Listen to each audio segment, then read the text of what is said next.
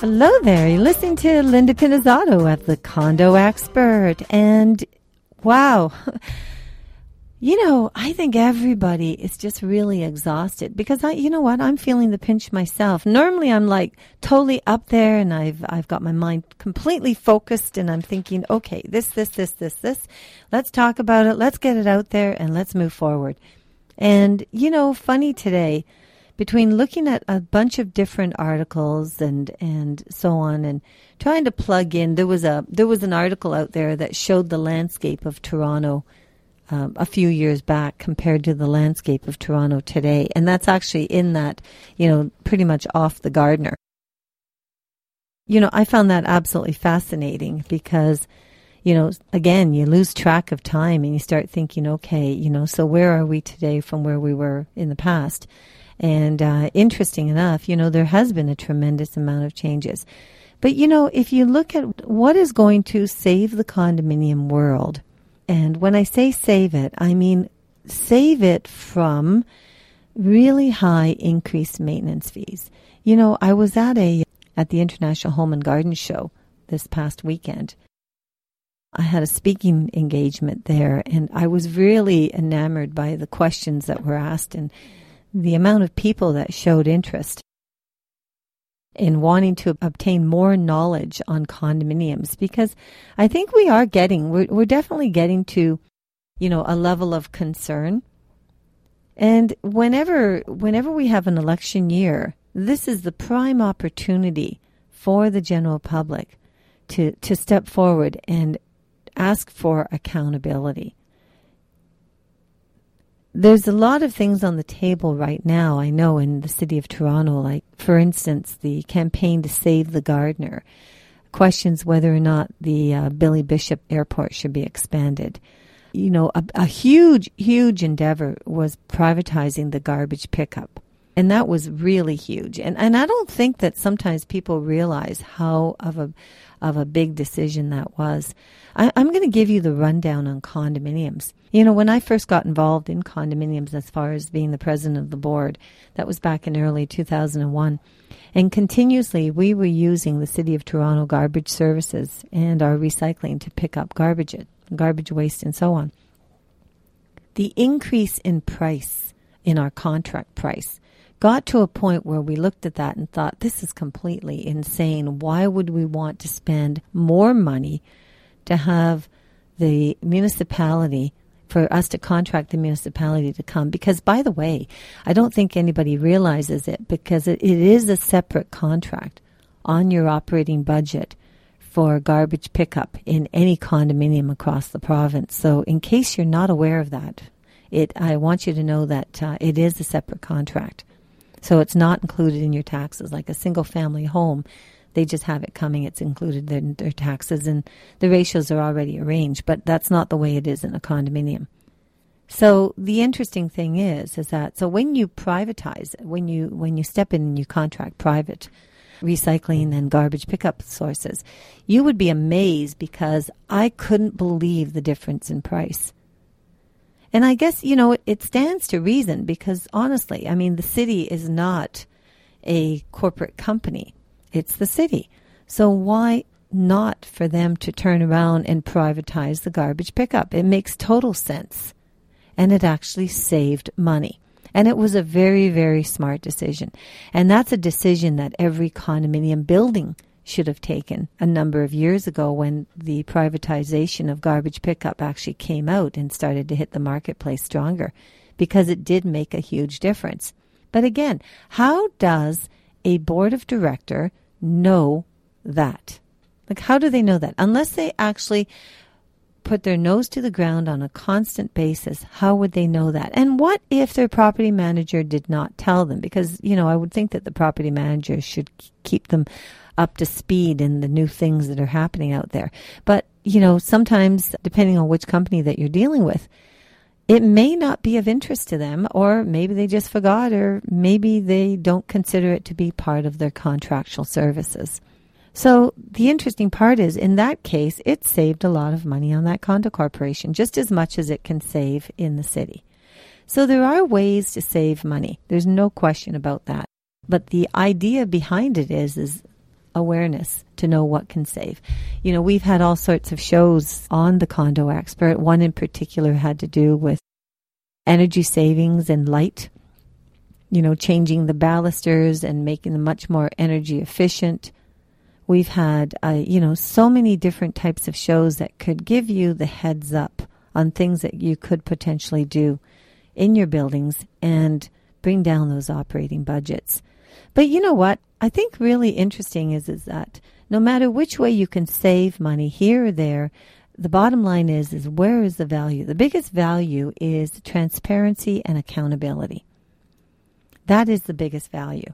And that is one that has to be out there. It's got to be forced. It's got to be mandated. And it has to be out there in the condo world. Because, again, you're not going to know that you have a problem. And you may not have any sources or where to find out where it is. Because if there isn't any transparency or accountability, how do you get this information? We need accountable politicians. We need transparent and accountable politicians. And that's what's really important, because everything should be transparent. Every dime that is spent, anything that's going on. So maybe that should be, maybe the alternative to that is just, I would welcome everyone out there, if you have any suggestions whatsoever that you believe that would actually save money in the condominium world of operations, I would love to hear about it. You know, we get, uh, we just received a call actually from a gentleman that uh, has some kind of Uh, I T-related services with respect to energy efficiency. Isn't that an interesting combination? And apparently out in Quebec. So we are definitely going to be following up on that one. I don't really know a lot about it right now, but it does sound interesting. So, you know, with all the different types of companies and different initiatives out there, honestly, just email me, Linda at Linda Pinizzotto. And I'll spell Pinizzotto. It's P I N I Z Z O T T O dot com. Because you know what? It could definitely be another show. We can't keep on top of everything because there's just so much happening around us. It amazes me, you know, and, and that's why I guess this morning when I was taking a look and I was looking where... um Mark Zuckerberg, uh, when they started talking about where he was cited and he had bought new real estate and so on. You know, right now we're trying to make a, um, I actually have this, uh, and spread the word because you'll be fascinated. Every single morning, I have an assistant who is sending out messages to Oprah Winfrey. Every morning at nine thirty, she receives three messages from the Condo Expert. Now you're talking about a very powerful woman. I was taking a look the other day at how many different subjects that she's covered. And believe it or not, she's never covered. I haven't found anything that shows that she's ever covered any type of media on condominiums. But there's condominiums everywhere. So we're not talking about just Mississauga here where the Hayes F M and the Condo Expert are located. We're not talking about just Toronto where we have major high-density condominiums. I mean, there's over three thousand plus buildings out there and one point three million condo owners. And not even taking into account the amount of condominiums there are across the United States and how many condo owners there are there. You know, many years ago, uh, there was a developer that was trying to push something called fractional ownership. And uh, and then, of course, it died down. And thank goodness it did, because that was really... You know how you can buy timeshares? Well, that was a case where you'd buy a condominium structure, kind of, sort of. It was called a fractional ownership. And what it meant was is that you would buy the complex. So you'd actually buy the townhouse with ten other people for that one townhouse. But and then you would divvy up the, the time on it. But then you would also have the expenses for the townhouse. So you weren't just buying the time. You were also buying the townhouse, which meant depending on who's going to be using it, you're going to be responsible for the condition and the repairs and the upkeep and everything else having to do with the townhouse. And it was way outside, uh, way north, like about an hour and a half north of Barrie in, a, in an area called Kearney. but the concept really never took off because, first of all, like, I don't understand how you could gain benefits from that. Number one, you're so far rural, it'll probably take a time for it to redeem value in it. And then the other one is, is that you have no guarantees on the cost of upkeep and sharing it between ten different people and so on. It's just really downright confusing. It's no different that if you and, say, nine other buddies decided to go buy a property together and share it off. Why would you have to be up in Kearney to do that? So shared title ownership of one particular property, but it was called fractional ownership. I would recommend that you think twice before you move into that type of structure. Condominiums, at least you own the complete unit yourself. You may share ownership of the complex, so you could share ownership of the land, not the building next door, not the townhouse unit next door to you. So you own the unit yourself exclusively, but you own the shared areas, the common areas of the actual complex. And that's the same thing with condominium apartment buildings, except the difference is it's a building and the common areas of the building that you would also own. And of course, you know, the underground and the exterior perimeters and so on. And and at least that way you have protection on your own unit, so that, uh, and that's why you've got your operating budgets, and that's why you've got your reserve fund, because reserve funds will take care of any necessary repairs and replacements that could happen over the years as the entire complex and the shared areas of the complex end up becoming older and, uh, you know, need some type of replacements or upgrades in order for them to keep their values. So that's a much smarter way of buying into the real estate market. You're listening to Linda Pinizzotto of the Condo Expert. I will be right back. Linda Pinizzotto. She's not your typical realtor. She's your real estate counselor, teacher, and advisor. Whether it's a house, townhome, or condo, when you're ready, she's your negotiator. With thirty-four years of experience, Linda guarantees that you have the real estate knowledge you need to make the right decisions.